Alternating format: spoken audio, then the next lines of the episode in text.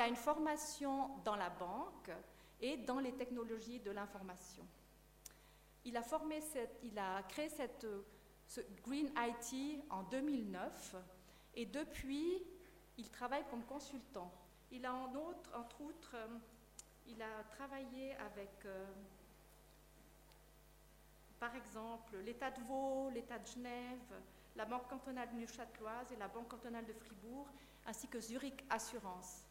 Donc l'idée, c'est qu'il fait des audits avec ces organismes pour les aider à travailler mieux, à intégrer des pratiques plus environnementales dans leur euh, monde digital. Euh, Monsieur Marchand est par ailleurs membre du cluster Green IT de la Société suisse d'informatique et il a également contribué à la rédaction d'un ouvrage qui s'appelle Éco-conception web, il va nous en parler je crois, les 115 bonnes pratiques parues chez Echol, Erol. Et puis il m'a dit aussi qu'il avait reçu vendredi les derniers chiffres en ce qui concerne l'empreinte environnementale du numérique. Donc on va avoir les tout derniers chiffres. Alors je vous laisse avec Monsieur Marchand. Je suis curieuse de l'écouter. Bonne conférence.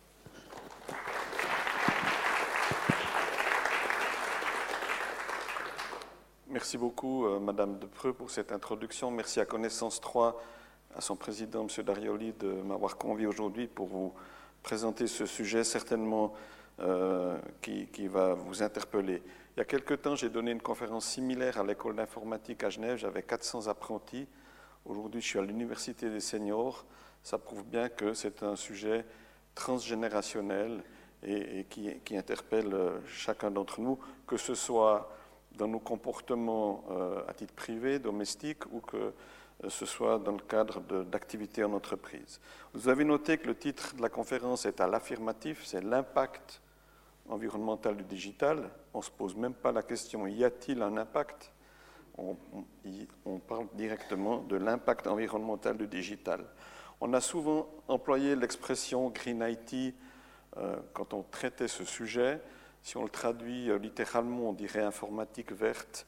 Et puis avec le temps, on a un petit peu abandonné cette terminologie pour celle de Sustainable ICT en anglais, donc informatique durable.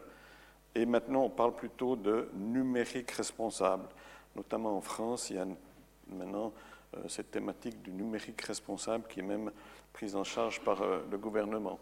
Donc si on veut donner une très rapide définition du numérique responsable, c'est une démarche d'amélioration continue qui vise à, réduire l'empreinte écologique, économique et sociale des technologies de l'information euh, et de la communication, ce qu'on appelle l'éthique, technologie de l'information et de la communication.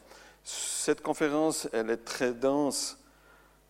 C'est un petit peu un condensé de six demi-journées de cours aussi que je donne à la Haute École euh, d'ingénieurs à Yverdon. Donc, on va aborder beaucoup de sujets. On, ira très vite sur certains, diapos. Gardez vos questions pour la fin. Et s'il y a des sujets sur lesquels vous voulez qu'on revienne plus en détail. Ces dernières semaines, ces derniers mois, dans la rue, y compris dans les rues de Lausanne, on était plutôt confrontés à ça. Vous êtes d'accord? Euh, Aujourd'hui, j'aimerais qu'on replace ce sujet, plutôt euh, sous l'aspect du développement durable. Vous connaissez certainement tous maintenant ce qu'on appelle les ODD, les 17 objectifs de développement durable des Nations Unies. Et puis les technologies de l'information, finalement, euh, elles sont concernées, par exemple, dans l'objectif 8, qui est euh, euh, travaux décents et, croissance économique, et puis le 12 qui est consommation et, et production responsable. On va beaucoup parler aujourd'hui notamment aussi d'achat responsable. Je passe très vite sur euh, ce qu'est le développement durable. Je pense que la plupart d'entre vous, vous êtes familiers maintenant avec cette terminologie. Je rappelle juste que la définition a été donnée euh, en 1987 déjà par la commission, euh, la commission Brundtland. Madame Brundtland avait donné devant les Nations Unies cette définition. Le développement durable est un développement qui répond aux besoins du présent sans compromettre la possibilité pour les générations à venir de pouvoir répondre à leurs propres besoins. Et donc, on a ce qu'on appelle les trois cercles vertueux du développement durable qui sont le social, l'économie et l'environnement. Et ces trois doivent se marier. Et euh, les Anglais ont appelé ça les trois P, People, Planet, Profit. Voilà. J'aimerais euh, qu'on dresse d'abord ensemble un bilan de l'impact euh, environnemental du digital sous différents angles. On va parler d'abord de, de l'empreinte de la planète, qui est plus grande que sa biocapacité. Je vous expliquerai en, un slide ce que ça signifie. On va parler de la disparition des ressources naturelles, des cycles de vie de nos équipements euh, qui sont de plus en plus courts, des déchets aussi euh, des équipements électroniques, la demande croissante en termes d'énergie, et puis aussi les nouvelles tendances euh, auxquelles on fait face aujourd'hui dans le domaine de l'Internet, du digital en général. Alors, c'est quoi, euh, euh, c'est quoi le premier point qui était, donc, je vous rappelle, l'empreinte de la planète qui est plus grande que sa biocapacité? Je vous ai mis ici un, petit, un, petit, un, petit, petit, cartoon, un petit dessin. Vous voyez ce, bonhomme qui a une énorme prise dans les mains. Ce sont les besoins de l'humanité. Et puis, il a une toute petite fiche qui sont en fait les ressources de la Terre et on se rend compte tout de suite qu'il y a une inadéquation entre les besoins de l'humanité, la prise, et puis la fiche murale qui sont les ressources. Et on appelle ça, vous avez certainement entendu parler maintenant, on a un organisme à Genève, une, ONG, euh, qui calcule chaque année ce jour où l'humanité dépasse ce que la Terre est capable de produire ou reproduire en une année. On appelle ça le Earth Overshoot Day. Cette année, il a eu lieu le 29 juillet. Et ce qui est inquiétant, c'est que chaque année, ce jour est, de plus en plus tôt dans le calendrier. Euh, aujourd'hui, si on parle de, l'humanité en général, je voulais prendre quelques notes, je ne sais pas si je les ai là, c'est pas grave. Si on parle de l'humanité en général, il nous faudrait 1,7 planètes. Donc vous voyez qu'on est déjà en dépassement, ce qui, donne cette date du 29 juillet. Euh, si on prend sur le plan suisse, vous allez dire on est, on est des bons élèves en Suisse. Bien non, pas du tout. En Suisse, il nous faudrait, si toute l'humanité vivait comme nous le faisons en Suisse, il nous faudrait 3,3 planètes. Et en fait, si on, si on, prend cet indicateur, ce Earth Overshoot Day, que pour la Suisse, en fait, on aurait déjà dépassé le 9 mai et non pas le 29 juillet comme l'ensemble de la planète. Donc ça, c'est quelque chose qui doit nous interpeller. Nos besoins en ressources, quelles qu'elles soient, hein, énergétiques, euh, minerais, etc., eh bien, on dépasse ce que la Terre peut produire ou reproduire de plus en plus vite. Si on parle des ressources naturelles maintenant, deuxième point, euh, en 2017, l'Union européenne a, comptabilisé 27 matériaux ou 27 minerais comme critiques en 2011, il n'y avait que 14 euh, matériaux critiques et en 2014, 20 matériaux critiques. Donc là aussi, on voit que euh, avec le temps, la quantité de matériaux critiques augmente. Et c'est quoi les critères pour dire qu'un minerai devient critique?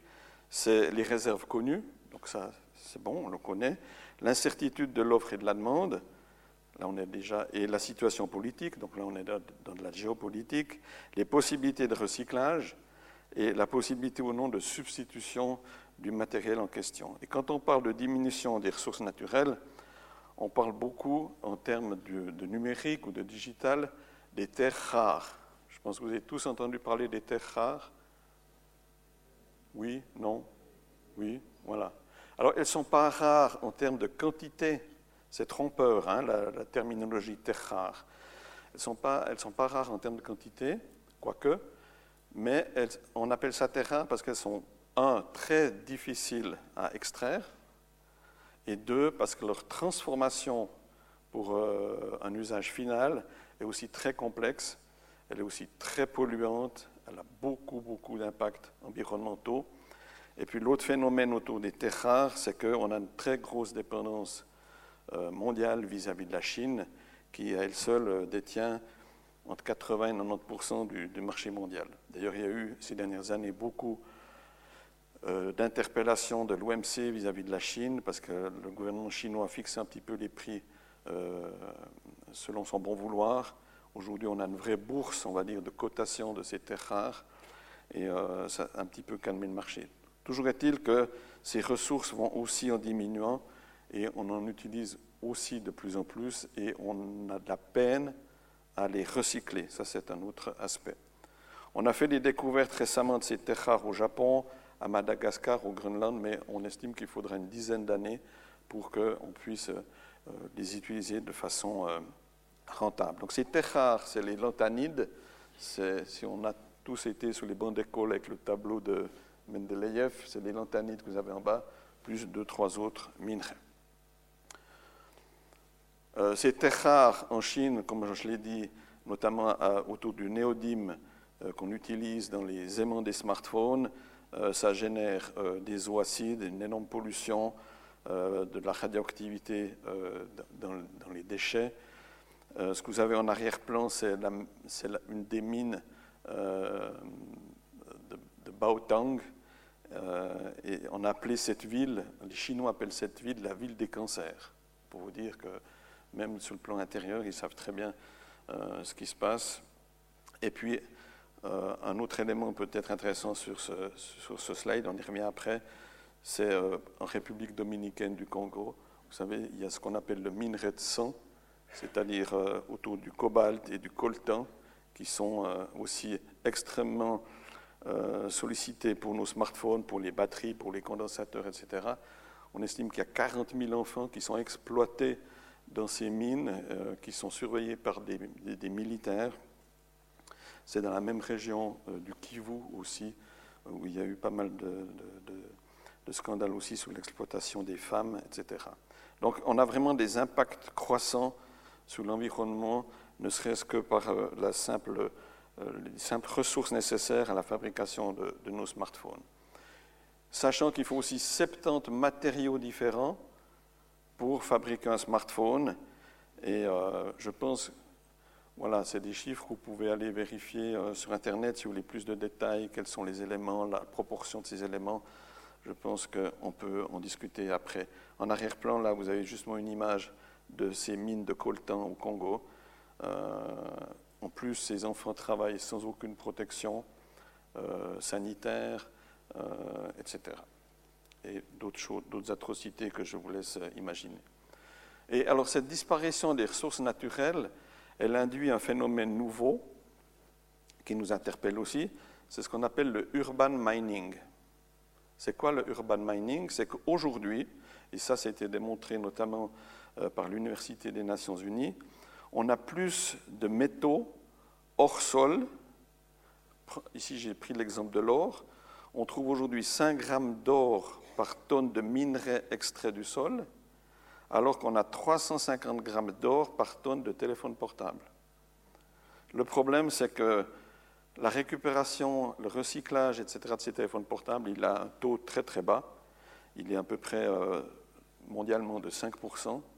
Donc on a dans les déchets de nos téléphones portables des, métaux comme l'or, comme l'argent, comme le platinum et d'autres, qu'on pourrait récupérer plutôt que d'aller continuer à les puiser dans les ressources naturelles. Donc, vous voyez, le facteur, il est quand même intéressant. Il y a 70 fois plus d'or dans les déchets que dans les, minerais qu'on peut aujourd'hui extraire du sol. Les cycles de vie sont de plus en plus courts. On l'a vu hein, dans, un des critères qu'on a mentionné de notre bilan. Là, je voulais vous montrer une petite vidéo. Je crois qu'on va être un peu pris par le temps. Si à la fin on a du temps, on va, quand même vous la montrer. Mais si on parle des cycles de vie de plus en plus courts, on pense tout de suite à l'obsolescence programmée. En fait, il y a deux phénomènes dans, euh, le cycle de vie de plus en plus court. Il y a d'une part ce qu'on appelle le, le taux d'adoption de la nouveauté, qui est aussi de plus en plus court. Quand il y a une nouveauté sur le marché, euh, j'ai un diapo similaire qui montre quand on a inventé le téléviseur, ben, il a fallu euh, X années euh, pour qu'il y ait un million de personnes qui aient un téléviseur à la maison. Quand Internet a été mis dans le domaine public, il a fallu X années pour qu'on ait un million d'internautes, etc., etc. Et ce taux d'adoption de la nouveauté, il est de plus en plus restreint, Et aujourd'hui, on parle de viralité. Hein. les jeunes, ils disent c'est viral. Euh, vous avez Apple, si Apple annonce cette nuit qu'ils vont sortir un smartphone, un Apple 11, demain matin, ils auront euh, un million de précommandes euh, sans, autre. Donc vous voyez que le, taux d'adoption est vraiment aujourd'hui très très court. Alors ça, c'est un phénomène. L'autre phénomène, c'est l'obsolescence programmée. Vous en avez tous entendu parler. L'obsolescence programmée été inventée par les fabricants d'ampoules électriques. Et dans les années 20, ils ont décidé, Osram, Philips, etc., tout ce consortium, ils ont dit une ampoule électrique, il faut qu'elle dure 1000 heures. Après, il faut qu'on en achète d'autres. C'est ça la, société de consommation et de croissance. Dans les années 50, les fabricants de bas nylon pour les dames, je vois qu'il y a beaucoup de dames dans l'assistance, on avait dans l'industrie des gens qui voulaient faire des bas pour ces dames très solides, très résistants. Puis on a dit non, non, il faut qu'un bas file, il faut que de temps en temps il craque, parce qu'autrement, euh, on va où? Il y aura plus hein, Il faut pousser à la consommation, on va dire.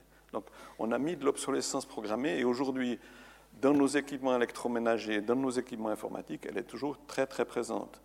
Dans l'informatique, notamment dans le domaine des imprimantes. Hein. Il y a une petite anecdote dans la vidéo que je voulais vous montrer qui montre euh, un, jeune qui a son imprimante, tout d'un coup il a un message d'erreur, alors il va, il va au service technique chez son fournisseur, puis on lui dit, mais ça vous coûte moins cher d'en acheter une nouvelle que de la réparer. Même le devis pour vous la réparer coûtera plus cer qu'une nouvelle imprimante. Hein. Puis lui dit, non, je ne veux pas tomber dans ce cycle de l'obsolescence programmée, il va sur Internet, il regarde, il trouve un schéma de ce qu'on appelle la carte mère de l'imprimante, hein, où il y a tous les petits chips, les petits composants, puis il voit qu'il y a un chip qui est un compteur de pages. Il continue ses recherches sur Internet, puis il voit qu'à l'autre bout de la planète, il y a un jeune qui a écrit quelques lignes de code euh, qui remet ce compteur de page à zéro. Donc il télécharge ces quelques lignes de code, il les exécute, il rebranche son imprimante et elle fonctionne. Et vous avez tous vécu ça, je suis sûr, un jour ou l'autre, avec un équipement. Euh, moi, j'avais un téléviseur avec l'enregistreur VHS incorporé. Ben, un mois après la fin de garantie, l'enregistreur est tombé en panne. Ce n'est pas, ah, pas anodin et ce n'est pas innocent. Donc voilà, on a ce phénomène-là. Hein. Les déchets, autre aspect. Aujourd'hui, en 2017, on estimait à 45 millions de tonnes de déchets informatiques dans le monde. 4500 fois la tour Eiffel. Ça, ça doit vous parler hein, quand on fait des comparaisons comme ça. 4500 fois la tour Eiffel, c'est les déchets informatiques avec deux gros point géographique de décharge, c'est le Ghana. Hein, vous avez certainement vu déjà à la télévision aussi ces décharges de déchets informatiques, et puis en Chine. Et même en Suisse, où on a des filières de récupération des déchets, on a parfois, on va dire, des accidents où des déchets informatiques suisses, on les retrouve quand même sur ces décharges. il y avait une émission assez récemment à la télévision où en Espagne, ils avaient mis des petits capteurs euh, sur, ces déchets informatiques. monsieur, je pense, a vu l'émission. Et puis on pouvait voir finalement tout le parcours que faisaient ces déchets et qui sortaient finalement des filières officielles de récupération, de recyclage pour finir de nouveau dans, ces décharges. Alors, il y a deux aspects. Il y a l'aspect, il y a l'impact de ces décharges. Hein. vous pouvez imaginer la concentration de, produits toxiques. Ici, je vous parle de Guyou en Chine, où on a 80% des enfants à Guyou qui ont des maladies respiratoires, qui ont des taux, des taux de plomb dans le sang qui sont anormalement élevés, etc. Et puis, il y a l'autre aspect, c'est par exemple l'ONU qui travaille beaucoup avec l'Afrique, avec, euh, je crois, huit pays d'Afrique, pour leur montrer que finalement, ils ont aussi quelque part une mine d'or sous, les mains, et qu'on peut créer une vraie économie sur la base de ces déchets. Donc, il y a plusieurs pays comme le Malawi, etc., le Kenya, qui font partie de ce programme où on essaye de montrer à ces pays, mais vous pouvez revaloriser ces déchets puis créer une véritable économie. Donc, vous voyez, il y a toujours le mauvais et le bon pendant de, la chose. Hein. En Suisse, alors en Suisse, en 2017, 129 000 tonnes de déchets électriques et électroniques. Ça vous surprend, hein? 129 000 tonnes de déchets, ça fait 16,5 kg par habitant. L'Union européenne vise Alors, quelque part, c'est un taux qui est réjouissant dans le sens que ça montre que la collecte en Suisse, elle fonctionne. Collecte ne veut pas encore dire recyclage, hein, mais la collecte, elle fonctionne. Et malgré ça, on a parlé assez récemment dans les médias, on estime entre 8 et 10 millions de téléphones portables qui dorment dans nos tiroirs.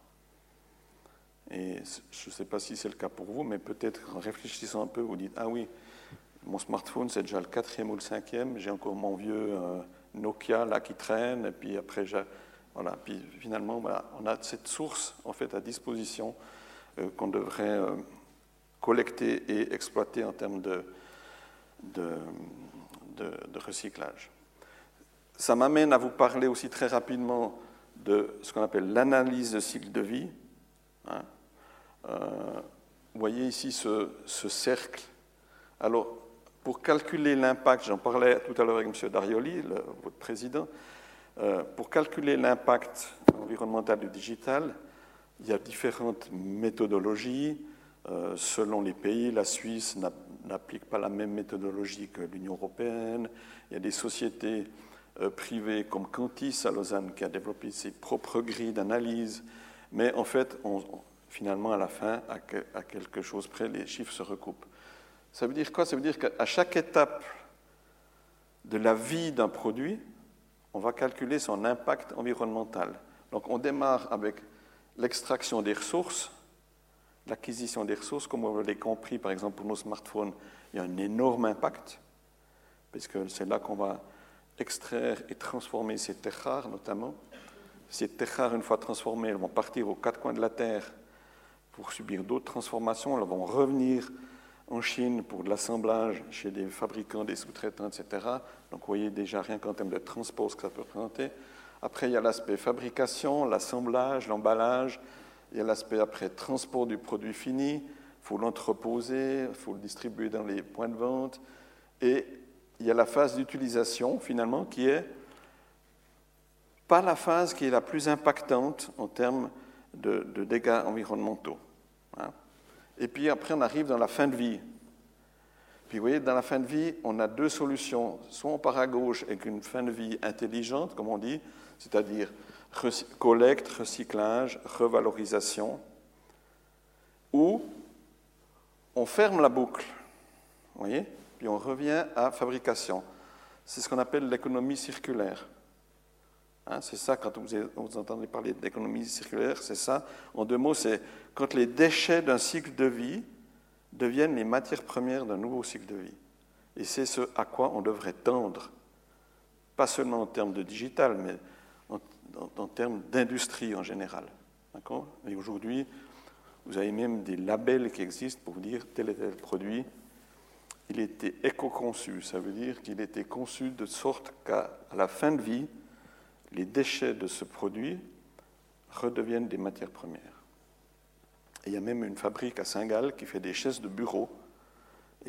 Et toute la chaise de bureau, elle est entièrement recyclable. Tous les éléments redeviennent une matière première. La demande croissante d'énergie. Vous savez qu'en Suisse, c'est une statistique de l'Office fédéral de l'environnement, elle date déjà de 2012. Je vous assure, les chiffres n'ont pas se sont pas améliorés. En 2012, le trafic Internet en Suisse, domestique et professionnel, c'est l'équivalent de la centrale de Mühleberg. Donc il nous faut une centrale nucléaire en Suisse pour répondre à la demande énergétique d'Internet. Ça, ça, nous interpelle. Hein euh, en Suisse, selon une autre statistique de l'Office fédéral d'environnement, cette fois en 2013, on avait plus de 3 millions de modems, de routeurs, de décodeurs. Hein, c'est les petits décodeurs UPC, euh, Swisscom que vous avez à la maison pour vos télévisions, euh, vos boîtiers Wi-Fi, etc. et puis, on ne parle pas du monde professionnel. Hein. donc, on a 3 millions de, de modems en Suisse. Tout ça, ça consomme de l'énergie. Et puis, vous avez les nouvelles tendances. Euh, vous avez tous entendu parler du cloud. Hein. On met nos données dans un nuage virtuel. Voilà. Derrière, bien sûr, il y a les data centers. Euh, le big data, hein. aujourd'hui, vous, savez que tout ce qui est nécessaire à faire fonctionner l'intelligence artificielle, par exemple en termes de médecine, pour faire de la médecine prédictive, ben, on collecte beaucoup de data. Et puis on a des algorithmes qui tournent et puis on, peut, on va arriver de la médecine prédictive. Vous avez la blockchain, vous en avez certainement entendu parler. C'est sur la blockchain, par exemple, que repose ce qu'on appelle les cryptocurrencies. Alors peut-être ça, c'est quelque chose que vous êtes un peu moins familier. Mais vous avez sûrement tous entendu parler du Bitcoin. Hein? Le Bitcoin aujourd'hui, la façon dont on doit traiter une transaction en Bitcoin, elle est très énergivore. Aujourd'hui, on estime que rien que le traitement des transactions en Bitcoin de façon planétaire, ça demande autant d'énergie qu'un pays comme le Pérou ou la Nouvelle-Zélande. Donc, vous voyez, la, demande énergétique pour traiter ces, nouvelles tendances, elle est énorme. On a évoqué la 5G dans l'introduction de, de Madame Depreux. Euh, là aussi, ça, va être quelque chose qui, qui va faire exploser la demande énergétique. Voilà euh, les chiffres que j'ai reçus euh, jeudi dernier euh, d'un rapport français sur l'impact du numérique. On estime à 34 milliards d'équipements, soit pour 4,1 milliards d'utilisateurs, ça veut dire à peu près 8 équipements par utilisateur. C'est beaucoup, hein On estime à 3,5 milliards de smartphones, 3,1 milliards de dispositifs d'affichage, que ce soit des écrans, les téléviseurs, euh, les beamers, etc. 1,1 milliard de box, donc nos fameuses box TV, etc., Wi-Fi. Et puis 10 millions d'antennes relais, euh, principalement pour la 4G et la 5G. Et vous avez vu en Suisse aussi comme ça, malgré un soi-disant moratoire, l'installation de ces antennes 5G explose sans qu'on connaisse encore forcément aussi les impacts sur la santé. Et si on prend un petit, un petit graphique, euh, la contribution à l'empreinte de l'humanité du numérique, donc ça c'est aussi les chiffres que j'ai reçus jeudi, c'est 4,2% de la consommation d'énergie primaire, donc mondiale. C'est quoi la, consommation d'énergie primaire? Ben, C'est justement ce qu'on appelle aussi l'énergie grise, tout ce qu'il faut à la fabrication, à l'extraction, etc., des ressources pour euh, euh, arriver à un produit fini. C'est 3,8% euh, des émissions à effet de serre. L'impact sur l'eau, il est étonnamment assez bas, selon cette étude. Et puis la consommation électrique, ça c'est dans la phase d'utilisation. Hein. La, consommation primaire, c'est dans la phase, vous avez compris, extraction, fabrication. Puis la consommation électrique dans la phase d'utilisation, c'est 5,5%. Donc c'est quand même un impact qui n'est pas négligeable. Alors, est-ce qu'on est prêt à faire euh, ce qu'il faut? Je regarde un petit peu la montre, hein, parce que le temps passe. Est-ce qu'on est prêt à faire ce qu'il faut après ce bilan? Bonne question. Hein oui, si je vous remonte le deuxième slide avec les jeunes dans la rue à Lausanne, les seniors vont aussi descendre dans la rue. Pourquoi pas? Mais en fait, on peut tous, à titre individuel, encore une fois, que ce soit à titre privé ou à titre professionnel, il faut qu'on réfléchisse à nos comportements. Et tout repose finalement sur un changement de nos comportements. C'est la seule façon de faire. Vous pouvez faire du lobbying auprès de tous les politiques que vous voulez, etc. Si on n'est pas prêt individuellement à changer nos comportements, eh bien, euh, on n'y arrivera pas. Et c'est un petit peu ce que je vais vous montrer. Là, on a fait un bilan qui n'est pas forcément rose. Il n'est pas tout noir non plus, comme je l'ai dit, il faut parfois pondérer les choses. Hein. Il, dans certains aspects, il y a du positif, il y a du négatif, mais on se rend compte que le bilan est plutôt négatif. Alors, quand on, on, va parler un petit peu plus en détail, le Gartner Group avait défini il y a déjà pas mal d'années, un petit peu quand j'avais pris mes activités en 2009, ce qu'on appelait à l'époque le Green IT, donc cette fameuse informatique verte. Et, le Gartner Group avait dit ben, il y a du Green IT 1.0, il y a du Green IT 1.5, puis il y a du Green IT 2.0. Je m'excuse, oui, ça se lit encore sur, sur l'écran. Donc, si on voudrait mettre un mot à côté de chacun de ces termes, c'est très simple. Le Green IT 1.0, c'est je corrige. Donc, je change mes comportements, notamment. Le 1.5, c'est j'améliore. Donc j'ai fait la phase de correction, tout ce qu'on est censé pouvoir faire assez facilement, assez rapidement, c'est fait, mais on peut encore faire mieux. Donc c'est du 1.5. Et le 2.0, c'est je contribue. Donc je corrige, j'améliore et je contribue. C'est-à-dire, le 2.0, c'est mon informatique, par exemple en termes d'entreprise ou d'administration, va contribuer à la baisse de l'impact environnemental. Alors, qu'est-ce qu'on a comme sujet Aujourd'hui, on va parler essentiellement de 1.0. Les deux derniers slides, les deux dernières diapos seront juste pour vous expliquer ce qu'on a sous Green IT 1.5 et 2.0 avec un ou deux exemples.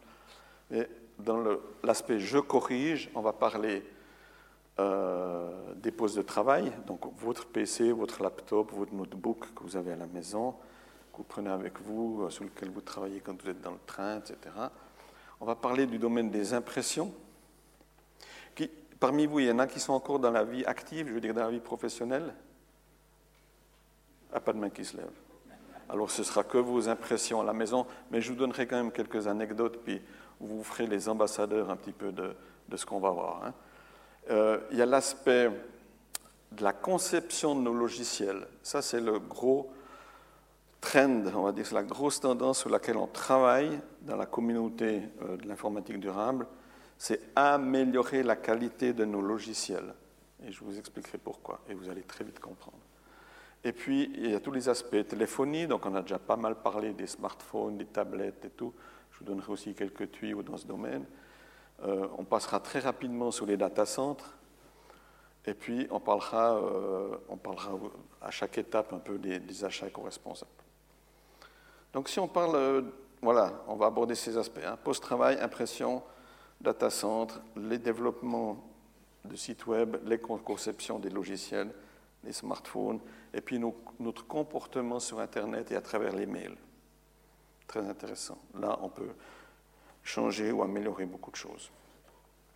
Alors, une petite euh, piqûre de rappel pour commencer concernant nos postes de travail. Alors, quand je dis poste de travail, c'est PC, laptop, notebook, etc. Hein.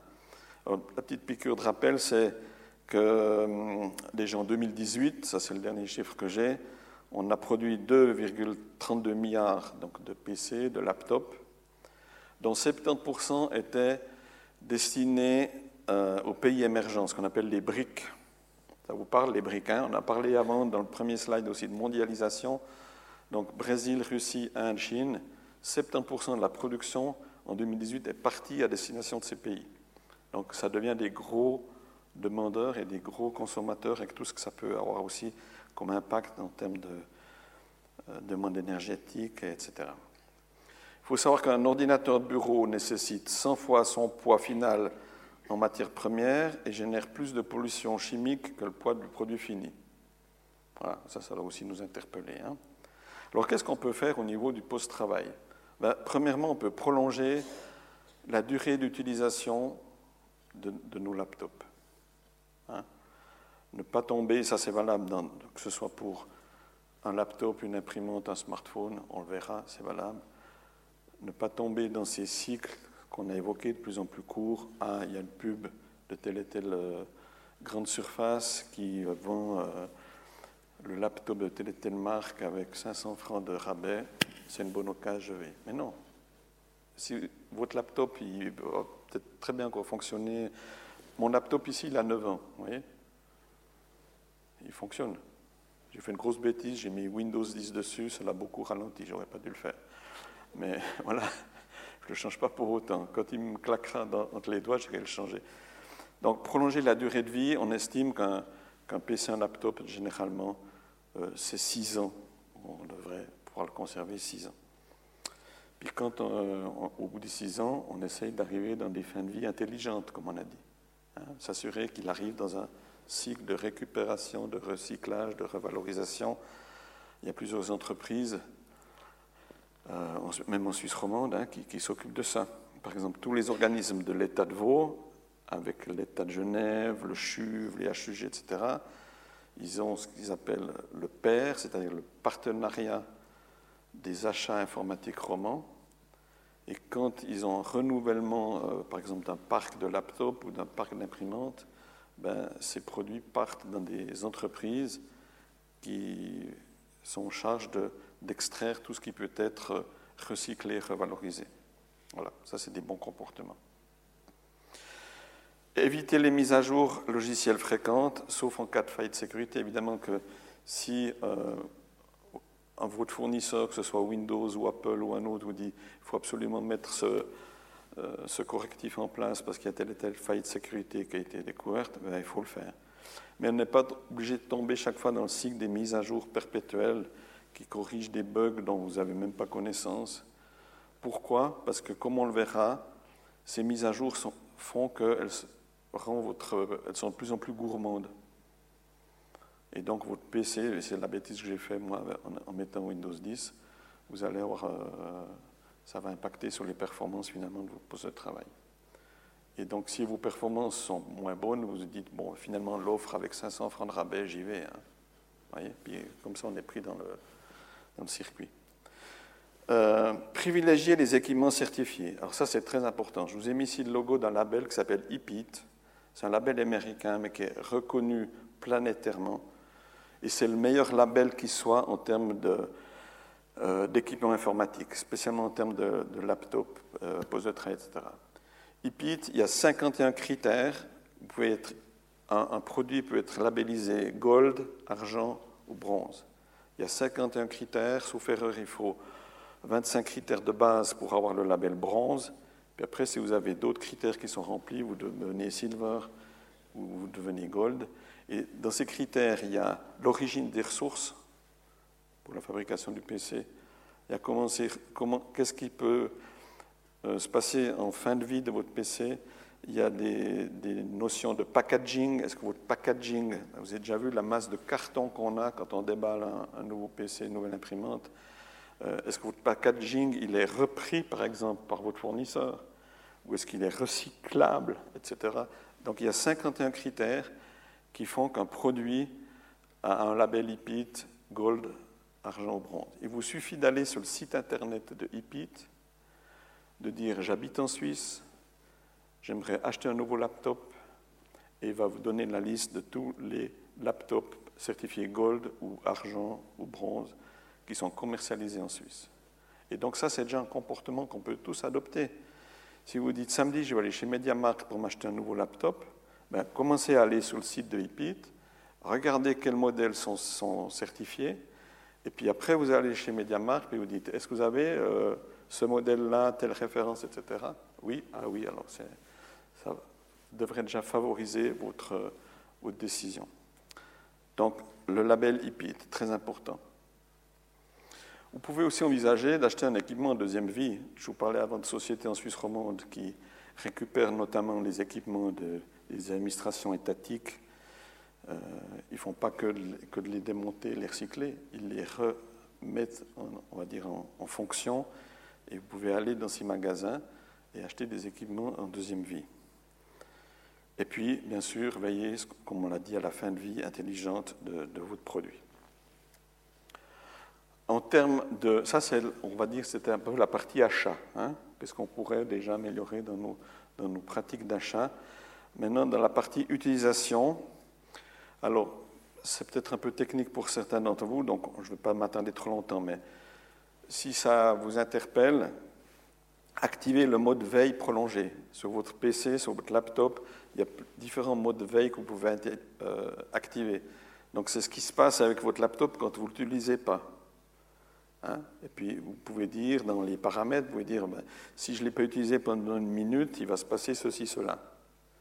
Donc, mettez-le en veille prolongée. Ça veut dire quoi? C'est que vos données vos, que vous étiez en train de traiter vont vraiment être enregistrées et votre poste va se mettre vraiment en veille de consommation.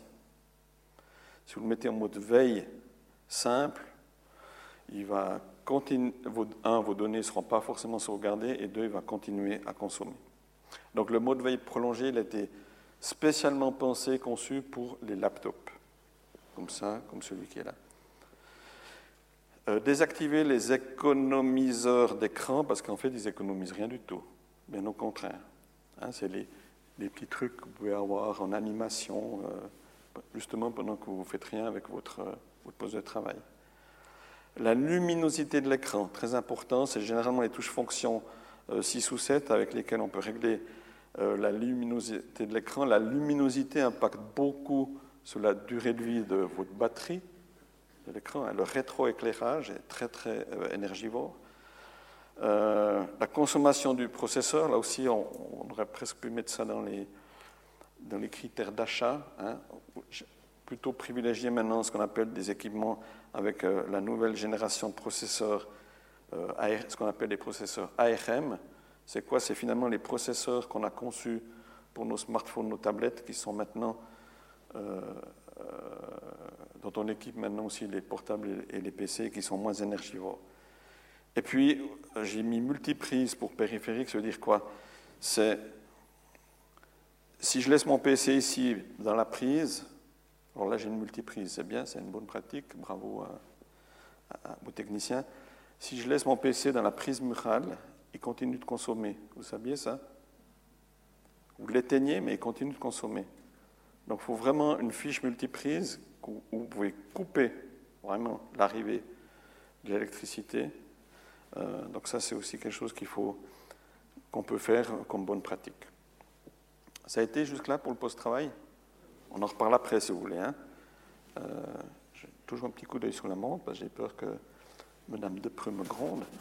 Au niveau impression, alors la petite piqûre de rappel, 3, euh, 3, milliards de pages à 4, c'est la consommation en France de papier en 2011, et ça n'a pas changé. Ça veut dire à peu près 26 feuilles par jour par collaborateur. 26 feuilles par jour. On est dans le monde de l'entreprise. Hein. J'étais un jour à la Banque de Fribourg, ils ne m'en voudront pas. Euh, et puis j'ai mentionné ce chiffre. Puis il y a un gars autour de la table qui dit Ah oui, mais c'est incroyable. C'est incroyable. Nous, on n'est pas, pas ce chiffre. Puis un, un autre bout de la table, un gars qui lève la main, qui c'était le responsable des achats. Il dit Non, non, tu as raison, on est à 40 pages par jour. C'est pour la petite anecdote. Hein. 14% des impressions ne sont jamais lues, ça c'est des statistiques. Hein. 14% des impressions ne sont jamais lues, 25% sont jetées dans les 5 minutes qui suivent, et 35% des volumes d'impression sont générés par les mails. Hein. Donc, euh, vous avez votre mail dans la mailbox, c'est censé, remplacer votre courrier dans votre boîte aux lettres physique.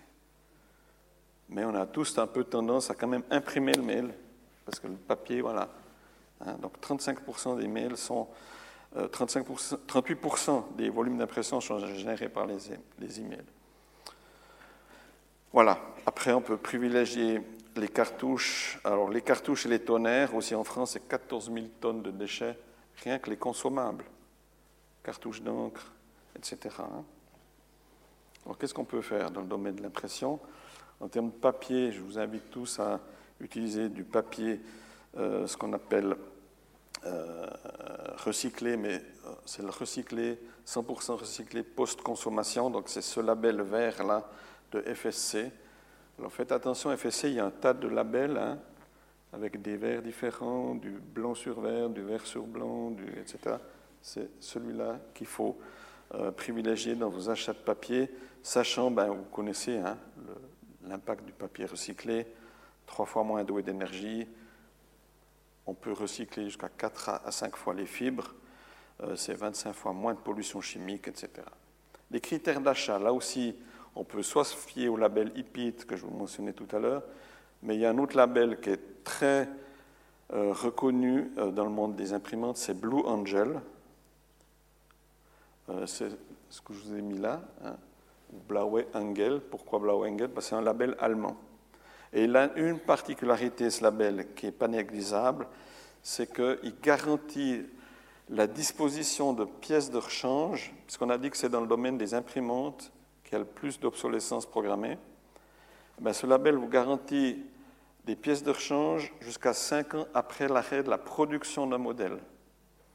Alors, prenez un fabricant, Canon, Xerox, n'importe lequel, Epson, comme ça je ne fais pas de jaloux, euh, ben, quand ils décident d'arrêter une ligne de production, ils doivent, s'ils ont été labellisés Blue Angel, ils doivent pendant 5 ans pouvoir fournir des pièces de rechange. Donc c'est aussi un comportement d'achat qu'on peut adopter. Et puis favoriser des systèmes de recharge pour les tonnerres ou les encres. Il y a eu une époque où les fabricants disaient si vous mettez du tonnerre ou une encre recyclée, vous sortez de la garantie. Moi, je ne garantis plus. Hein. Si vous n'achetez pas un consommable HP pour une imprimante HP, vous sortez de la garantie. Ça, c'est fini aujourd'hui. Il n'y a plus aucun fabricant qui vous tient ce discours. Donc, vous pouvez sans autre et sans risque euh, partir sur ce genre de, de consommables. Je passe assez rapidement là-dessus, parce que là, on est plutôt dans le monde professionnel. Hein, mais dans le monde professionnel, maintenant, on privilégie la location des imprimantes plutôt que l'achat. Hein, ou le leasing. On a des contrats de leasing, puis automatiquement, tous les cinq ans, on renouvelle le parc d'imprimantes. Pourquoi? Parce qu'on déplace chez le producteur le phénomène de l'obsolescence programmée. Vous achetez, euh, l'État de Vaud achète 10 000 imprimantes chez le constructeur XY, où il les loue, ce n'est pas la même chose. Parce s'il les loue, le fournisseur n'a pas intérêt à ce qu'il y ait de l'obsolescence programmée. Hein? Donc on a déplacé le phénomène, voyez? Bonne pratique. Euh, remplacer les imprimantes individuelles par des imprimantes, euh, ce qu'on appelle euh, des réseaux partagés ou multifonctions. Hein. vous, voyez de quoi on parle. fini le petit chef qui a sa petite imprimante à côté de son PC dans son bureau. Hein. utiliser un code ou un badge pour récupérer les impressions. On en est toujours dans le monde professionnel. Hein. Favoriser, ça on peut le faire à la maison, d'imprimer en mode brouillon et en recto verso. On peut privilégier certaines polices de caractères qui sont moins gourmandes en consommation d'encre. C'est connu que pour la langue française, euh, la centurie gothique, c'est la moins gourmande en encre. Donc si vous imprimez en centurie gothique, ça, vous allez consommer moins d'encre que si vous imprimez en Arial ou en Times, je ne sais pas quoi, etc. Hein. pourquoi? Parce que pourquoi ça varie d'une langue à l'autre? Parce qu'on n'a pas la même densité de caractères, de lettres, selon la langue. Il y a des langues qui utilisent plus le A ou d'autres plus le M, etc. Et donc la densité n'est pas la même. Et en anglais, c'est le garamond. Voilà. vous voyez que c'est des pratiques toutes simples. Hein. Euh, optimiser l'impression des pages web. Je suis sûr que vous avez déjà tous voulu imprimer ce que vous aviez sur euh, le site internet que vous êtes en train de consulter.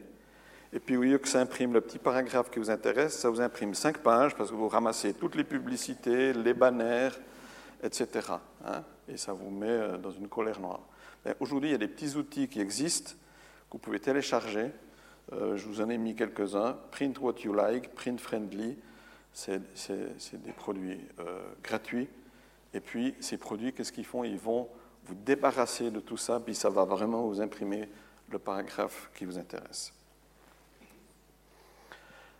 Data Center, je crois que je passe parce qu'on n'a personne encore qui est dans, dans euh, la vie euh, professionnelle, mais vous savez tout ce que c'est qu'un data center, c'est la concentration de, ces gros serveurs qui servent aujourd'hui à gérer le cloud, etc. Je vous dis juste que c'est certainement le domaine où il y a eu le plus gros progrès qui a été fait.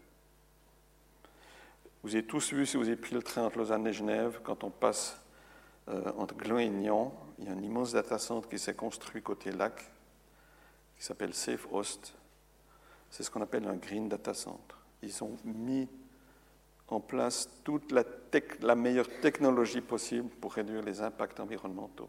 Et aujourd'hui en Suisse, il n'y a plus aucun data center qui se construit qui ne répond pas aux critères qui sont sur cette diapositive.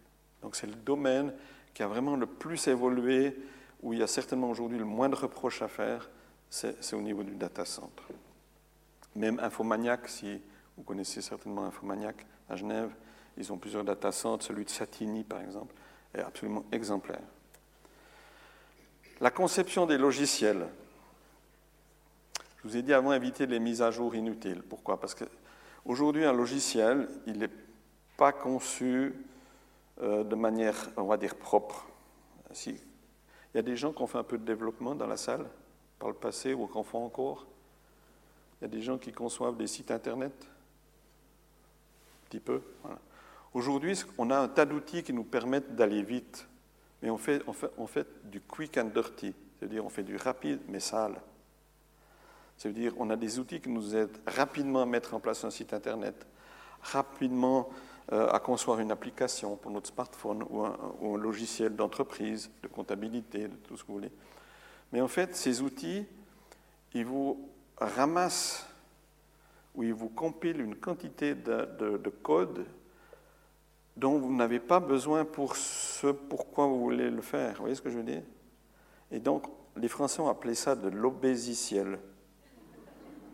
Parce que vous savez que les Français n'osent pas utiliser des anglicismes. Hein. donc, ils ont appelé ça de l'obésiciel. Mais ça veut bien dire ce que ça veut dire.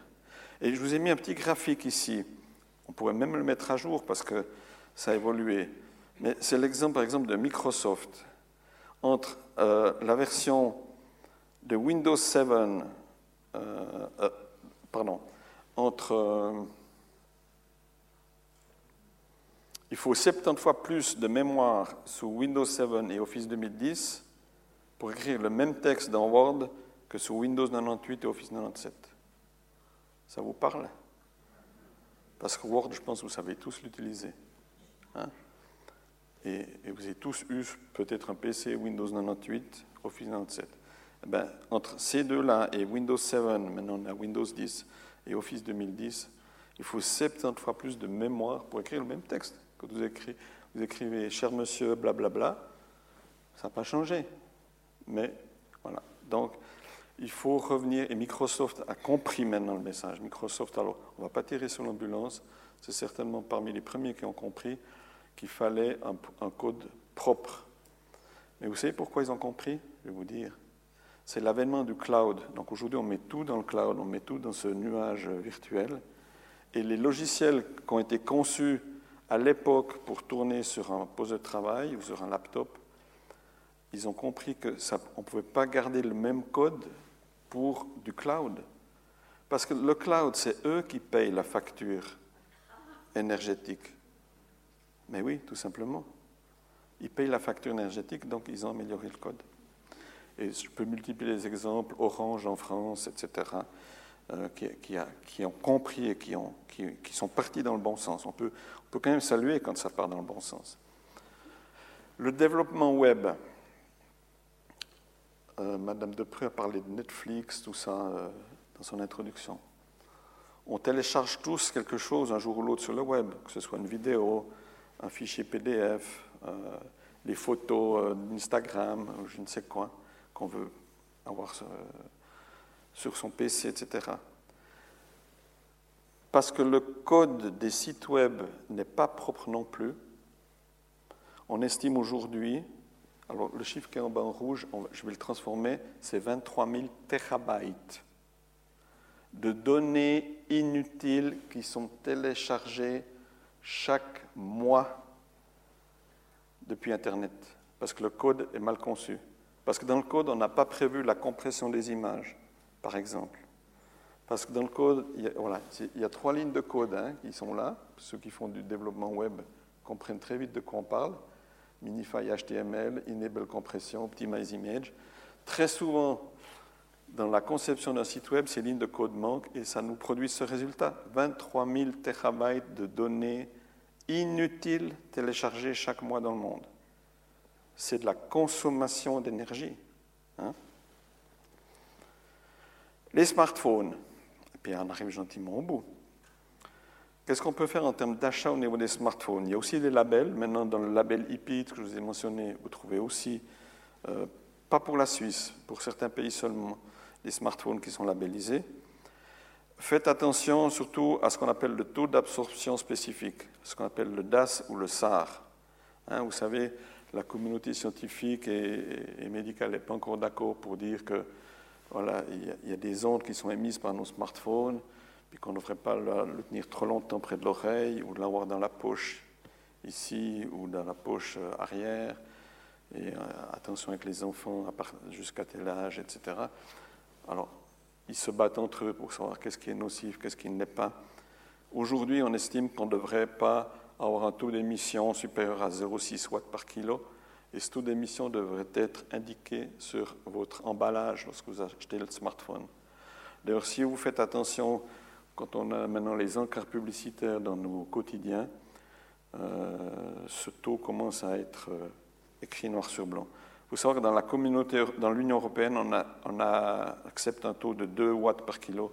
C'est totalement insuffisant en termes de protection sanitaire, même si aujourd'hui on n'a pas tous les éléments scientifiques pour, pour dire ce qu'il en est. Donc la certification EPIT, elle existe aussi pour les smartphones dans certains pays depuis 2014. Vous avez d'autres labels intéressants. On a parlé de Blue Angel, mais on peut rajouter Carbon Free ou TCO. Et puis, faites attention aussi à tout ce qui peut toucher au recyclage de vos, de vos, équipements. En termes d'utilisation des smartphones, on revient sur l'aspect luminosité, comme pour le laptop. Hein. Euh, encore une fois, le rétroéclairage est très énergivore. Aujourd'hui, on a une start-up à l'EPFL qui s'appelle LES, LE2S, qui travaille fortement sur euh, la baisse de consommation de ces rétroéclairages. Donc, n'ayez pas au smartphone avec un éclairage top, super, etc. Euh, contentez-vous d'un éclairage raisonnable. Désactivez le Wi-Fi et le Bluetooth quand vous n'en avez pas besoin. Quantité de gens, ils ont le Wi-Fi et le Bluetooth activés, mais ça ne sert à rien, ça consomme. Ça impacte la durée de vie de votre batterie. Fermez les applications inutiles. Vous avez déjà vu, aujourd'hui, vous, prenez vos smartphones, vous allez vite voir vos mails, vous allez vite voir 20 euh, minutes, vous allez vite voir euh, un horaire CFF. Puis en réalité, quand vous tapez la touche du milieu, vous voyez que toutes ces applications, elles sont encore ouvertes. Si elles sont ouvertes, elles consomment. Donc fermez-les. Hein? Mon épouse, elle est, elle est addicte à Candy Crush. Vous connaissez le jeu Candy Crush? Hein? Mais je lui dis toujours, mais quand tu as fini, va, va, va, arrêter ton application, parce que il n'y a rien tel que les jeux, Candy Crush et les autres, hein, pour euh, en arrière-plan vous consommer de l'énergie. Puis tout d'un coup vous dites, oh ma batterie, dis donc, je la branche là parce que ça descend vite. Euh, il existe des applications d'économie d'énergie. Hein. Vous allez sur un store, euh, que ce soit Apple Store ou, Google Store, et vous avez des applications gratuites qui vous permettent euh, même automatiquement de gérer les paramètres de votre smartphone. Si vous êtes par exemple en voyage, si vous êtes au bureau, si vous êtes à la maison, l'emploi de votre smartphone, il diffère. Donc, il va vous régler certains paramètres en fonction euh, de vos activités. Pensez au mode avion. On n'y pense pas. Hein. On se dit le mode avion, c'est quand on prend l'avion. Mais la nuit, généralement, on n'attend pas d'appel, sauf si on n'a qu'un smartphone puis pas un téléphone fixe en cas d'urgence. Mais la nuit, rien ne vous empêche de mettre votre smartphone en mode avion et il consommera moins. Et puis, limitez les notifications, les widgets tous ces petits trucs, gadgets. Euh, il y a une news sur 20 minutes, pouf, vous avez un push, vous savez que euh, Trump a dit telle et telle bêtise.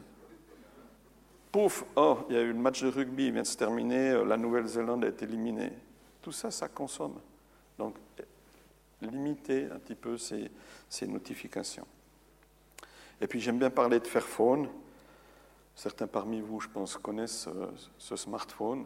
C'est un projet européen, hollandais, c'est aujourd'hui pratiquement le seul smartphone qui a une vraie traçabilité sur les minerais, notamment les minerais de sang qu'on a évoqués, coltan au, Congo, sur l'or aussi. Ils ont même une certification euh, euh, par rapport euh, au commerce équitable de l'or. Donc ça, c'est un vrai projet qui va dans le bon sens. Google, enfin Internet et mail, très rapidement. Une recherche sur Google, euh, c'est l'équivalent euh, d'une ampoule 100 watts allumée pendant, une heure. On prend souvent cette comparaison, je pense que vous la connaissez. Hein. Une recherche Google, c'est une ampoule 100 watts allumée pendant une heure. Parce qu'il y a tout, tout le trafic que vous générez par une requête. Hein. Vous allez solliciter un serveur qui va peut-être en solliciter X autres, et puis il faut que ça fasse le chemin retour, etc. Donc il y a une façon aussi d'utiliser un browser, on dit Google, mais il y a d'autres browsers hein, que vous connaissez. Euh, donc, et puis il y a des browsers qui, qui, conviennent mieux à certains types de recherche que d'autres, mais on ne va pas entrer dans ces détails aujourd'hui. Mais je vous ai mis ici, et si, la conférence est,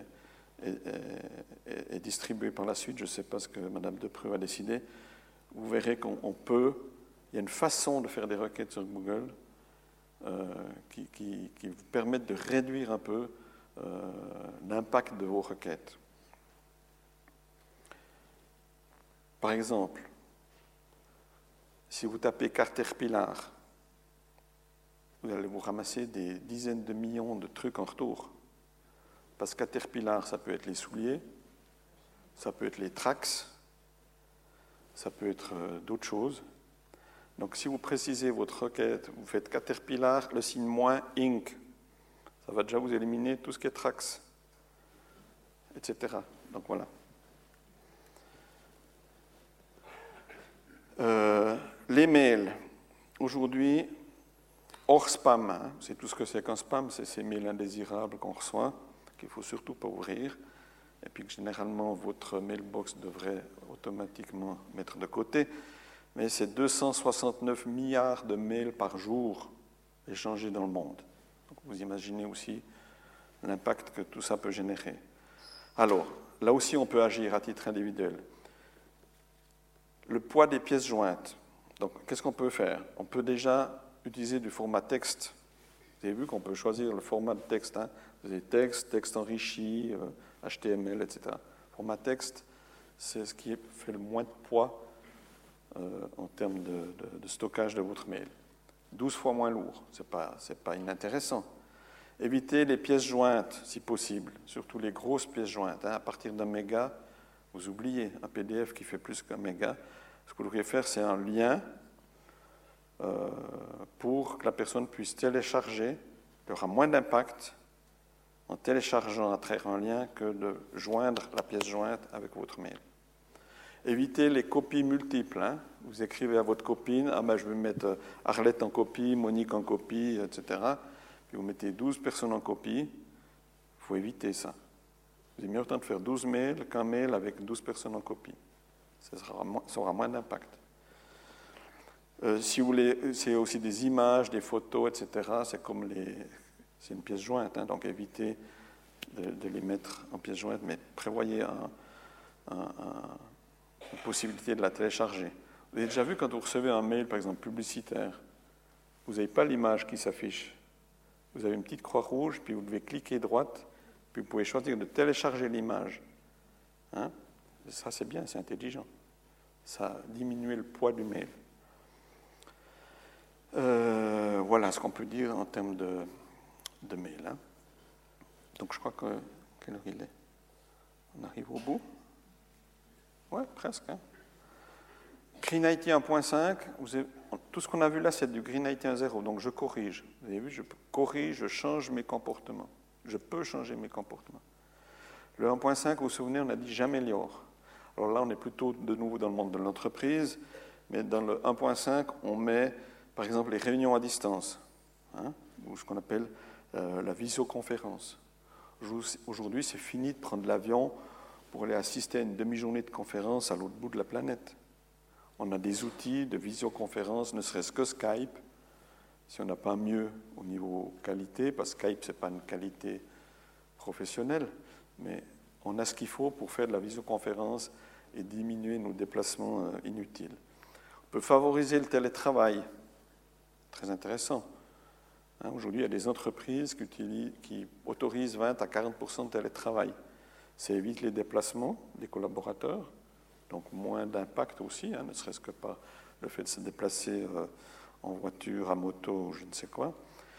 Euh, les plans de mobilité, hein, prévoir euh, des plans de mobilité, donc on peut offrir un abonnement ou participer à l'abonnement de bus, de CFF, etc. dans l'entreprise, pour éviter que la personne se déplace en voiture. on peut favoriser peut-être avec des bornes électriques les véhicules euh, électrique ou hybride. Il y a un tas de choses possibles dans les plans de mobilité. Voilà. Aujourd'hui, il y a un tas d'entreprises, je peux vous en citer plusieurs, Swissquote, euh, les retraites populaires et tout, ils ont mis en place des plans de, de mobilité, ils ont réduit drastiquement le nombre de parking, de places de parking qu'ils mettaient à disposition de leurs collaborateurs. Et avec ça, on a amélioré euh, l'impact environnemental de l'entreprise. La dématérialisation, je passerai dessus. Les réseaux sociaux en entreprise, je passerai dessus aussi. Et puis le Green IT de zéro, on a dit, vous vous souvenez, c'est je contribue. C'est mon informatique peut contribuer à réduire euh, l'impact environnemental Et là, on a dans le vocabulaire ce qu'on appelle l'éco-innovation, les clean tech, euh, les smart cities, etc. Je vous cite deux exemples. Euh, il y a une commune en Hollande qui a été reprise maintenant en France par Grenoble. Il y a même une commune dans le canton de Vaud qui le fait. vous avez déjà vu c'est ce qu'on appelle ces molocs pour les, déchets, hein, pour la récupération des déchets. Alors vous avez un, un, moloc pour le PET, un moloc pour le verre, un moloc pour le papier, un moloc pour les déchets alimentaires, etc. Par exemple, à Groningue, ils ont, ils ont remarqué quoi? C'est qu'ils envoyaient les camions pour enlever le moloc puis en mettre un vide. Puis ils ont remarqué que finalement, euh, ils dépensaient beaucoup en carburant, en kilomètres, etc., souvent pour rien. Alors ils ont équipé les molocs d'un petit capteur, une petite sonde, qui envoie en temps, toutes les heures sur une cartographie le taux de remplissage du moloc. Parce que ce qui se passait avant Ils arrivaient dans un quartier, ça faisait trois jours que le mollo qui débordait, puis dans l'autre quartier, il était un tiers plein, par exemple. Donc avec ça, ils ont vu qu'ils optimisaient finalement le parcours des camions pour remplacer ces molocs et gros, gros gains en termes de, déplacement de, ces camions. Hein. À Yverdon, par exemple, vous savez qu'il y a tout un quartier, mais je crois qu'ils vont répéter l'expérience avec d'autres quartiers où ils ont mis un éclairage qui est variable en fonction de la densité de personnes qui sont dans la rue. Hein avez des capteurs qui calculent la densité de personnes sans que ce soit forcément tout nuit s'il n'y a personne, mais on règle l'éclairage de la rue en fonction de la densité de personnes. Ça, c'est ce qu'on appelle du smart city. Et puis il y a un tas d'autres exemples comme ça. Carrefour en France, je ne sais plus dans quelle ville, ils avaient l'immense parking devant Carrefour. Alors, euh, l'été, les produits congelés, ils fondaient avant qu'on les mette dans le coffre. Puis l'hiver, euh, il, fallait se mettre sous le parapluie pour mettre ces trucs dans le coffre. Donc, ils ont fait un bête toit avec des panneaux solaires. Et ces panneaux solaires répondent à toute la demande d'énergie de toutes les caisses enregistreuses. Donc, les produits surgelés l'été, ils sont toujours surgelés. L'hiver, on ne se mouille plus pour remplir le coffre. Et puis, les caisses enregistreuses, elles fonctionnent au solaire. Ça, c'est ce qu'on appelle du Green IT de zéro. Voilà, je vous remercie de votre attention et puis je suis disposé à répondre à vos questions.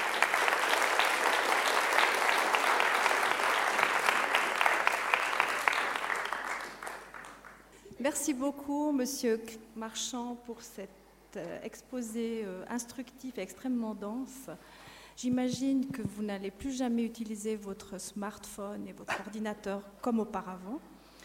Et euh, maintenant, à vous, à ceux qui veulent poser des questions, quelqu'un va venir dans le public avec un micro. Profitez de la présence de Monsieur Marchand pour poser toutes les questions qui vous taraudent. Je ne garantis pas avoir la réponse à toutes vos questions. Hein. Et, et je ne suis pas parole d'évangile non plus facile d'y répondre. Où trouve-t-on des Fairphones Des Fairphones. Alors, euh, bonne question. Euh, Swisscom a notamment, euh, depuis quelques mois, introduit le Fairphone dans son catalogue d'offres, mais vous pouvez avoir un Fairphone que si vous prenez l'abonnement le plus cher. Ai-je répondu à votre question? Voilà, mais bon, on peut trouver le Fairphone. Euh, il y, a pas mal de revendeurs. Euh, je crois même que chez M. Martalet. Chez M. Martaler, hein? Ouais. Comment s'appelle déjà plus le. Hein? Voilà, au-dessus de la bonne combine. Merci, madame. Mais c'est vrai que M. Martaler a la concession pour euh, revendre le Fairphone. Il y en a d'autres. Vous pouvez aller sur le site de Fairphone et vous aurez la liste des, des partenaires euh, en Suisse. Mais la petite anecdote, je voulais quand même vous la dire. Quoi. On le trouve chez Swisscom avec l'abonnement le plus cher. C'est quand même un peu paradoxal. Et le prix du Fairphone? Il euh, faut compter quand même entre 3 et 500 euros selon le modèle. Ouais. Ce n'est pas forcément du bon marché non plus. Il y a d'autres questions? Alors, à côté de l'immeuble où j'habite, il y a un immeuble avec des bureaux, il est tout vitré. Et euh, toute la nuit, les écrans restent allumés euh, dans cet immense immeuble. Et je me posais la question de savoir si on pouvait euh, peut-être condamner les, les entreprises euh, pour, euh, pour consommation abusive d'énergie, quand Ouais. plus personne n'est dans les bureaux. Est-ce Ouais. qu'on pourrait avoir un moyen de pression pour que chacun, quand il part, qu'il quitte son bureau, qu'il éteigne son écran? Ouais, c'est une excellente question dans le monde euh, professionnel. J'ai vécu ça à plusieurs endroits, notamment à, à l'État de Genève, euh, où ils, ils ont un, un monsieur Green IT hein, qui se bat euh, continuellement contre ce phénomène, où on a mis en place des, des directives, où on fait des rappels sur les écrans à la cafétéria, quand vous quittez votre poste de travail, faites ceci, faites cela, etc. Puis finalement, ça a très très peu d'impact. Ce qu'il faut savoir, c'est qu'il existe aujourd'hui des, solutions informatiques où on peut gérer euh, tout le parc de postes de travail et on peut mettre en place des, politiques qui font que euh, automatiquement, par exemple, à 19h le soir, tous les écrans, euh, tous les PC s'éteignent automatiquement. On peut les réactiver automatiquement, par exemple, à 2h du matin pour qu'il y ait des mises à jour qui se fassent puis on les redésactive jusqu'à 6 heures du matin, etc. Donc ça existe, ça a un coût. Donc les entreprises sont pas forcément, euh, n'ont pas toujours euh, la sensibilité pour euh, voilà, investir dans ce genre de solutions, mais elles existent. Il y en a une notamment qui est connue, je vous rassure, je ne suis pas rétribué, mais c'est Cisco Energy Management, qui permet de, gérer des, centaines, des milliers de postes de travail, euh, d'avoir des politiques, euh, même par département ou même individuel. À l'État de Genève, à, l'époque où j'y étais, il ne fallait surtout pas euh, éteindre automatiquement le PC de M. Maudet. Voilà. Bon, ben on ne l'éteignait pas. On pouvait le gérer de façon automatique. Ou tous les utilisateurs qui utilisaient telle application, par exemple SAP, fallait surtout pas éteindre les postes SAP. Alors on, crée une, une, une règle qui dit ben, tous les postes qui utilisent telle et telle solution, tel et tel produit, on ne les éteint pas. Mais on arrive à réduire considérablement euh, la consommation d'énergie. Ça peut aller jusqu'à 25-30% très facilement. La ville de Lausanne avait fait ce genre d'études à l'époque. Oui? Oui, merci. Euh, Je voulais vous poser la question, là, vous venez de leur dire, un ordinateur éteint Oui. qui a encore sa fiche dans, le- dans la prise murale, il Ouais. consomme quand même. Oui. On parle de éteint et pas de, de stand-by. D'éteint. Éteint. Power off. La Il prise encore. mur, il continue à consommer. Alors ici dessous, j'ai un multifiche, c'est pour ça que j'ai dit bravo à la technique, parce que si je- maintenant j'éteins la multifiche, il va vraiment plus consommer. OK. Ah. Beaucoup? Ben, Parce que euh, moi, j'étais sûr un, que un c'était... PC, vous pouvez voir sur le prospectus de votre PC combien il, il consomme à l'heure, hein, c'est habituel. Merci. que les Mac sont mieux que les Windows et compagnie. Comment? Les Mac, les appareils Mac. Je ne vais pas me prononcer parce que euh, avant je vous ai parlé par exemple euh, en termes de conception logicielle. hein, je vous ai dit il faut 70 fois plus de mémoire pour un texte ou Word euh, depuis Windows 98, etc. Chez Mac par exemple avec le système d'exploitation OS, on a le même phénomène. Chaque version d'OS elle est X fois plus gourmande que la précédente, etc. Euh, on ne va pas tirer sur une ambulance en particulier.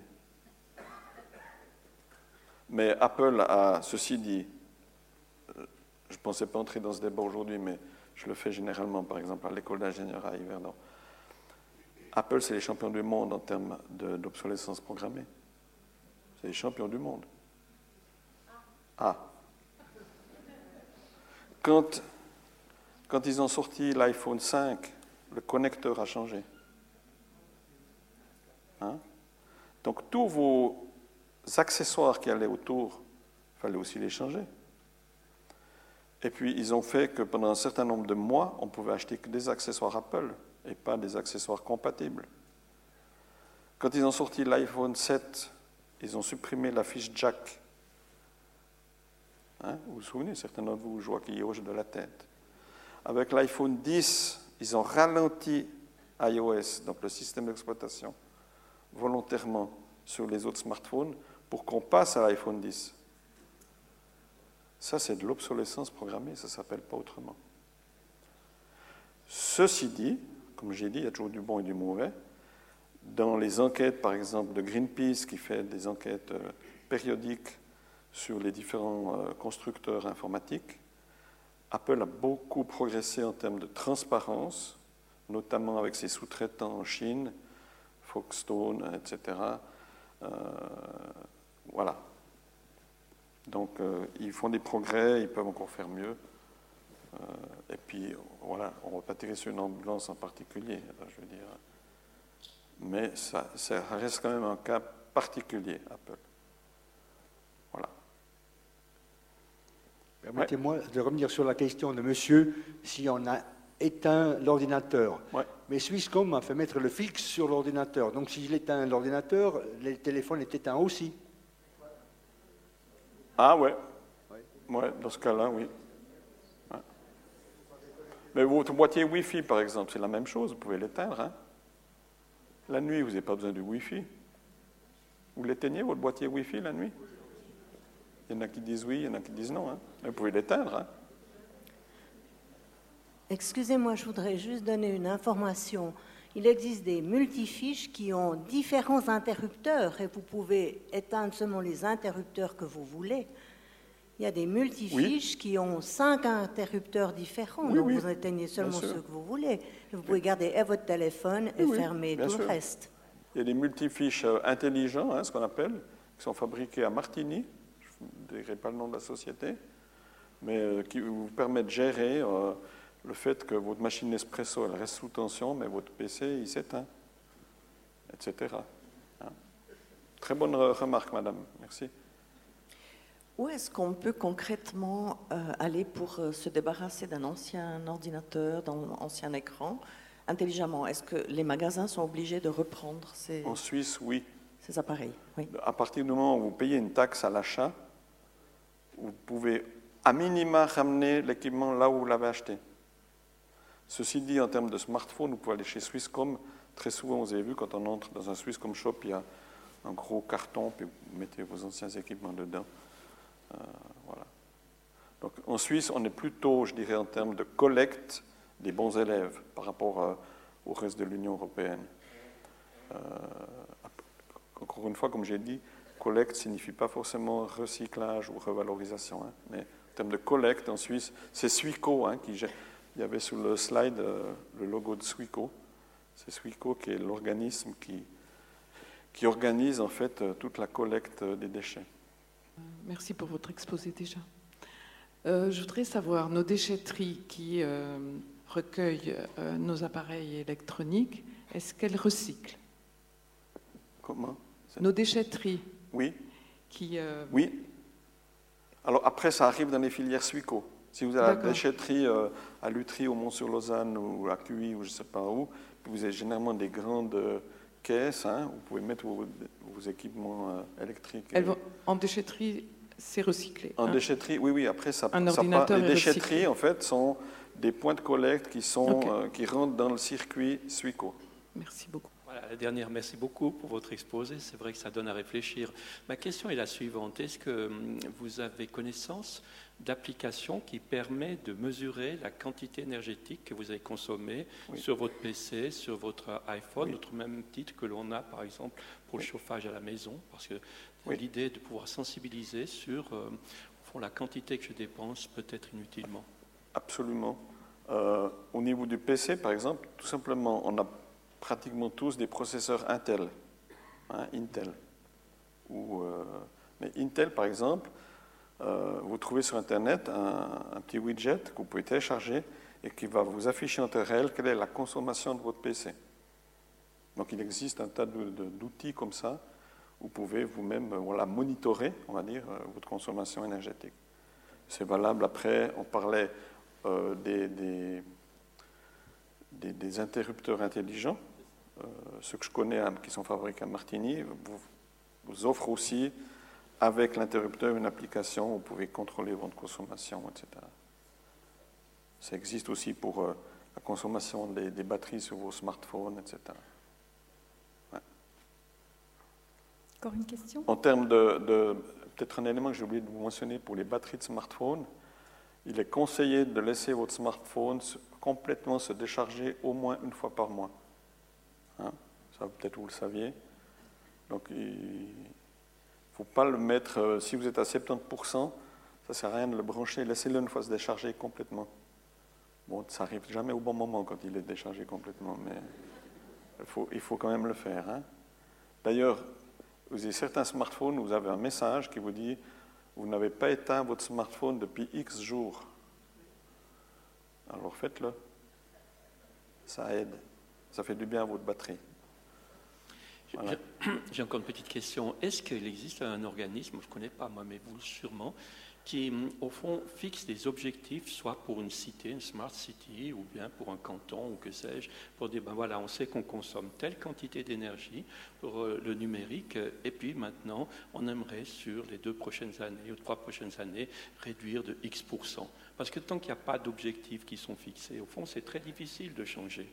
Oui, alors il y a plusieurs... Euh, en tout cas, sur le plan européen, il y a plusieurs euh, initiatives qui sont, qui sont dictées par l'Union européenne. Par exemple, en matière de data center, hein, il y a ce qu'on appelle un code of conduct euh, pour les data centers, avec des objectifs très clairs, par exemple pour 2020. En termes de collecte aussi des déchets, des objectifs très clairs qui sont, qui sont définis. Sur le plan suisse, il y a aussi quelques initiatives.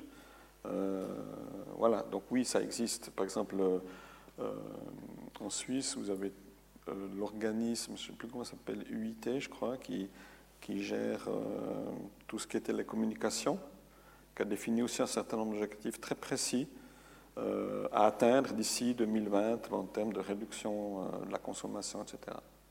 Oui, donc il y a, plusieurs initiatives qui, qui, existent. Par exemple, si on joint des photos à un mail. Oui. Moi, j'ai petite, moyenne, grande, alors c'est mieux de le mettre sur petite c'est mieux, ouais. Ça utilise moins Le poids de votre image, hein, le poids, vous avez déjà vu, il y a un poids qui en kilobytes ou en mégabytes, etc.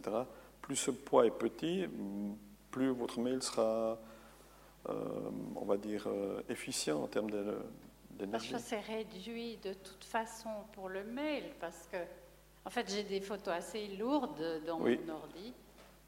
Mais quand je les envoie par email, je vois que. Vous mettez en, petit, en plus petit fond Je pense que ça se réduit automatiquement, je ne sais pas. Ah non. Si vous avez une photo qui fait un méga, puis vous la mettez en pièce jointe de votre mail, elle fera toujours un méga. Donc il faut vraiment aller transformer votre image pour. Euh, vous avez des outils hein, qui permettent de diminuer le, poids de votre image. C'est très très gourmand. Hein. Euh, certes, euh, les technologies de l'information consomment de l'énergie, mais combien ces mêmes technologies ont-elles fait économiser d'énergie Oui, bien sûr. Donc, est-ce qu'on peut connaître le bilan euh, Je n'ai pas les chiffres là, mais bien sûr, quand on évoquait le, Green IT de zéro, c'est par exemple un des cas de figure, c'est-à-dire on, va mettre en place des, dispositifs qui vont permettre de, réduire l'énergie. Mais vous savez, à un moment donné, c'est euh, l'histoire de la poule et de l'œuf. Hein. Prenez les, voitures hybrides ou les éoliennes. Si je pose la question qui est pour les voitures hybrides ou électriques ou les, éoliennes, je suis sûr qu'il y a une majorité de personnes qui lèvent la main.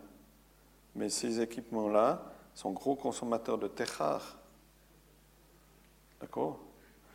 Donc, euh, vous voyez, à un moment donné, c'est le serpent qui se mord la queue. D'un côté, on va, avec l'éolien, on va avoir des énergies renouvelables, on va contribuer à diminuer les énergies carbonées, euh, nucléaires, etc. Mais à l'inverse, pour nos éoliennes, on va épuiser les ressources en termes euh, de terres rares. Donc euh, le compromis, il est parfois difficile à trouver. C'est la même chose avec les voitures électriques. Hein. Et après, voilà. C'est là que c'est intéressant de voir les analyses cycle de vie, hein, de s'attarder un petit peu, de voir à chaque phase de la vie où est l'impact Finalement, dans la globalité, on a la, réponse. On dit est-ce que l'impact, il est plutôt positif ou il est plutôt négatif hein? Est-ce que le gain qu'on a peut-être dans la phase d'utilisation compense largement l'impact dans la phase de fabrication, d'extraction et tout Ou il légalise ou voilà, oui. Très difficile à dire. Encore une Une question, madame.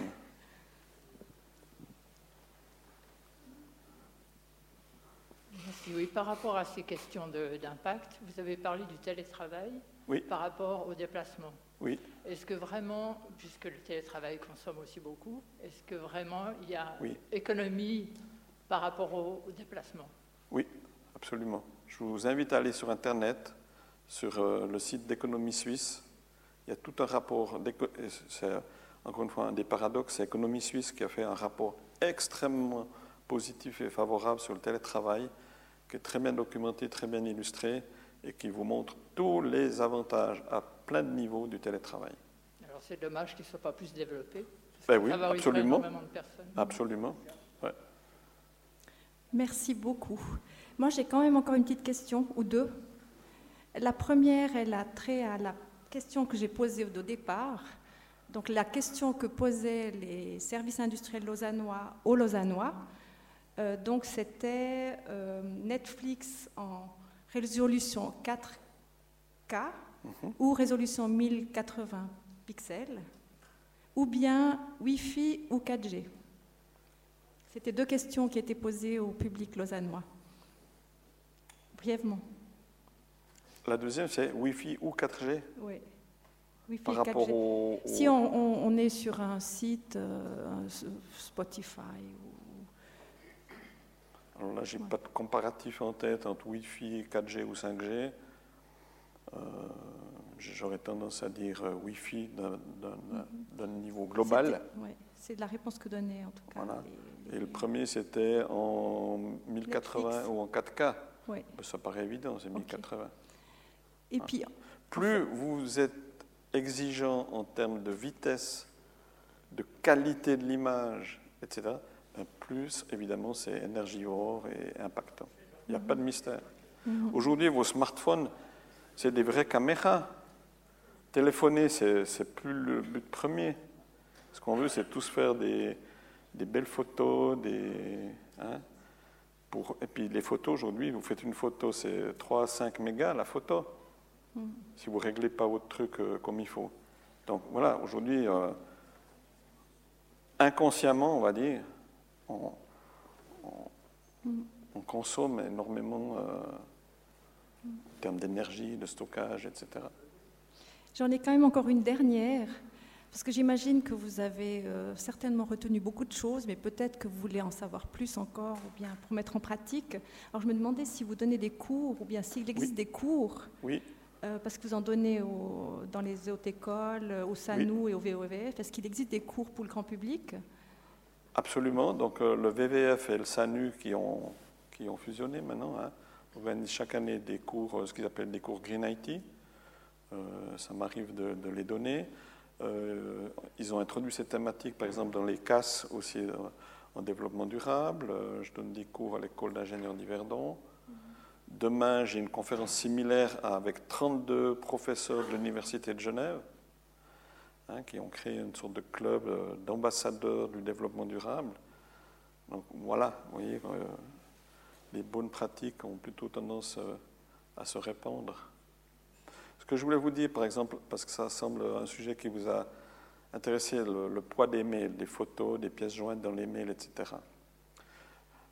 On aurait pu mettre une diapo qui explique le parcours d'un mail. Donc votre mail avec votre pièce jointe, votre photo d'un méga, qui est déjà un certain poids, elle est sur votre PC, elle est sur le serveur de votre provider, Infomaniac, Swisscom, peu importe, elle est sur le serveur du provider de votre destinataire et elle est sur le PC de votre destinataire. Donc ça fait déjà 4. Pour peu qu'il y ait des backups, ça fait 8. Donc vous voyez le poids, chaque fois on stocke aussi vos mails, épurez-les euh, régulièrement. Hein. Stockez pas vos mails de 2014, 2015, etc. Effacez tout ça, ça ne sert à plus rien. Ça, ça consomme de la place chez vos fournisseurs. Parce que quand vous effacez le mail chez vous, il est aussi effacé chez votre fournisseur. À moins que vous ayez configuré intelligemment votre boîte aux lettres en disant quand j'ai chargé mon mail, il est effacé chez le fournisseur. Ça, vous pouvez le faire aussi. Hein. Vous voyez, il y a un tas de bons gestes hein, qu'on aurait pu rajouter. Voilà. Je suis à votre disposition. Euh, à travers Connaissance 3.